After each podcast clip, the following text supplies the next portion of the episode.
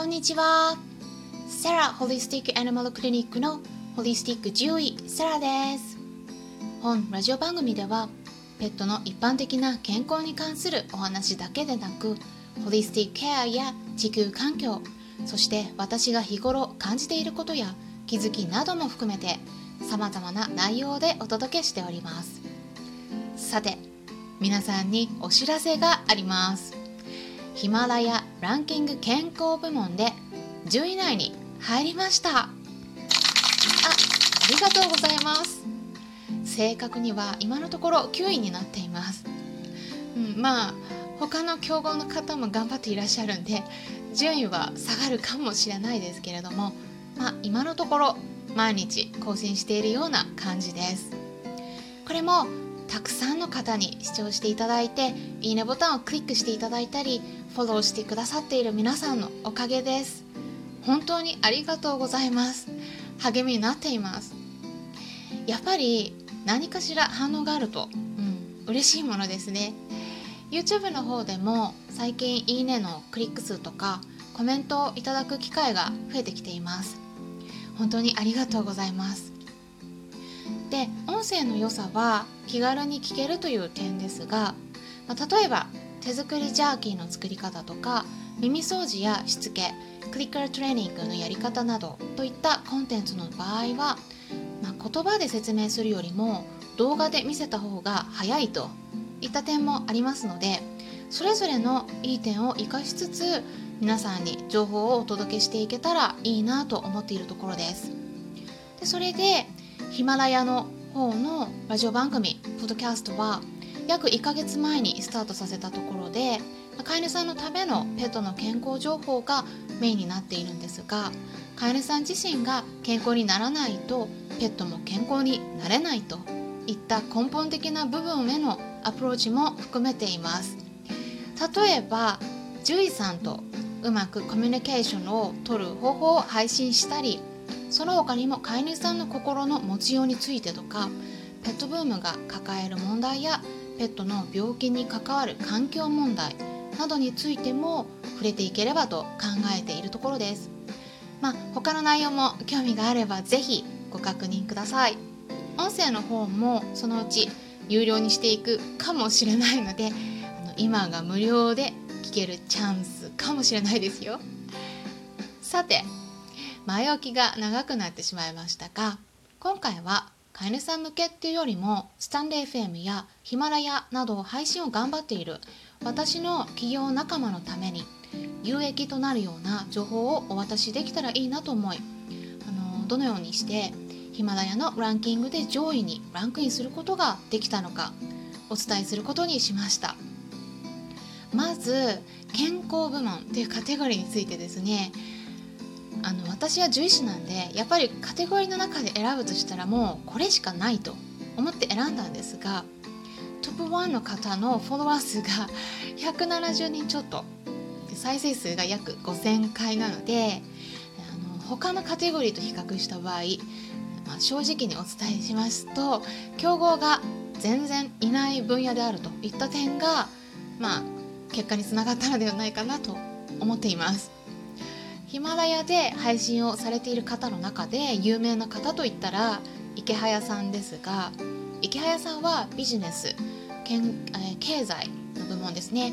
で1位を獲得されている方ででその方のフォロワー数は4400人。で再生数は約8万回です。健康部門と比べるともね桁が全然違いますよね。他のカテゴリーもビジネスの中の企業部門とかマネージメントマーケティング部門やエンタメなどもありますがトップの方のフォロワー数や再生数も、うん、あの健康部門と比べると圧倒的にもっともっと多いです。なのであの私がすごいっていうのではなくまあカテゴリーに恵まれたおかげだなと思っています。多分他の起業されている皆さんも頑張って毎日更新したら、まあ、結構早い段階でランキング上位を目指していけるのではないかなと思います。でそれで、まあ、これからヒマラヤの方で音声配信を始めてみようかなと思っている方へあの私が今まで何を行ってきたか簡単にお伝えしますとまず次の3つが挙げられます。まず1つ目毎日更新すること。2つ目更新したら他の媒体 SNS で拡散すること。3つ目その後に反応を分析して視聴者さんのニーズに内容を合わせていくこと。これって音声配信ヒマラヤに限らず他の媒体のスタンレー FM やラジオトーク YouTube 動画を扱う時にも同じようであの基本的なことではないかなと感じているんです。で順番に解説していきますとまず1つ目毎日配信することについて。YouTube 動画を毎日、まあ、あの公開するっていうのはちょっとね大変ですけれども音声だと特に女性の場合はノーメイクでも収録や配信ができたりするので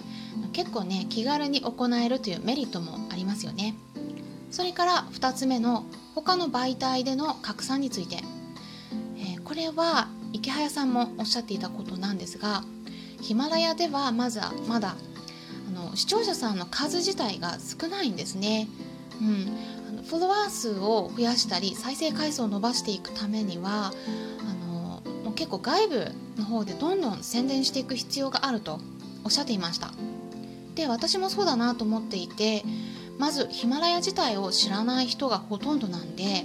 更新した時に Twitter や Facebook それからメルマガや LINE 公式などの方でも拡散しています。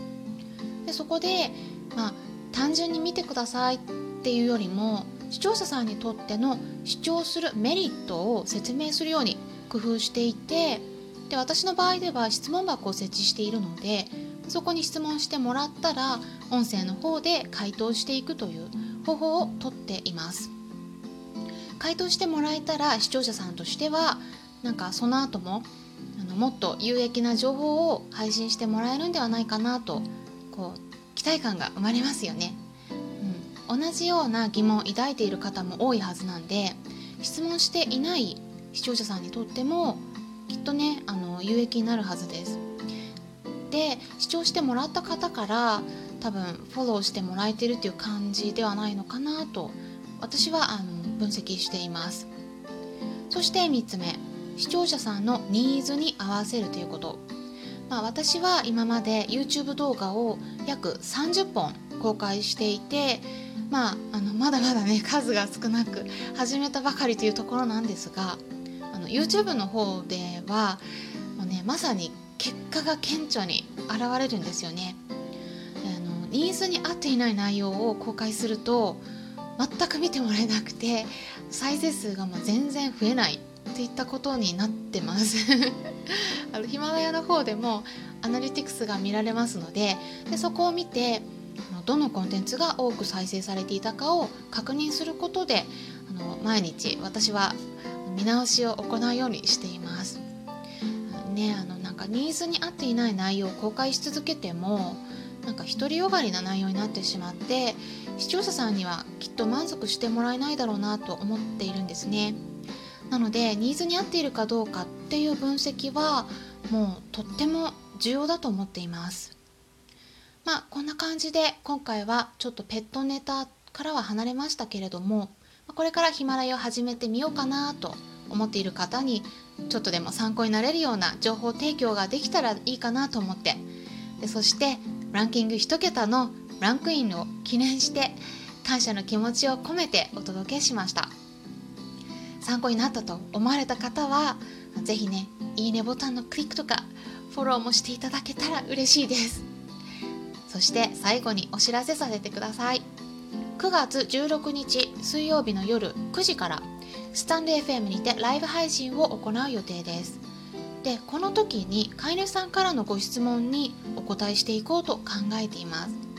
質問箱のページのリンク先とも合わせて概要欄に情報を載せておきますので興味のある方はそちらもぜひチェックしてみてください。まあこんな感じで、えお話ししてたんですけれども今回も最後まで視聴していただきありがとうございました。それではまたお会いしましょう。ホリスティック獣医サラでした。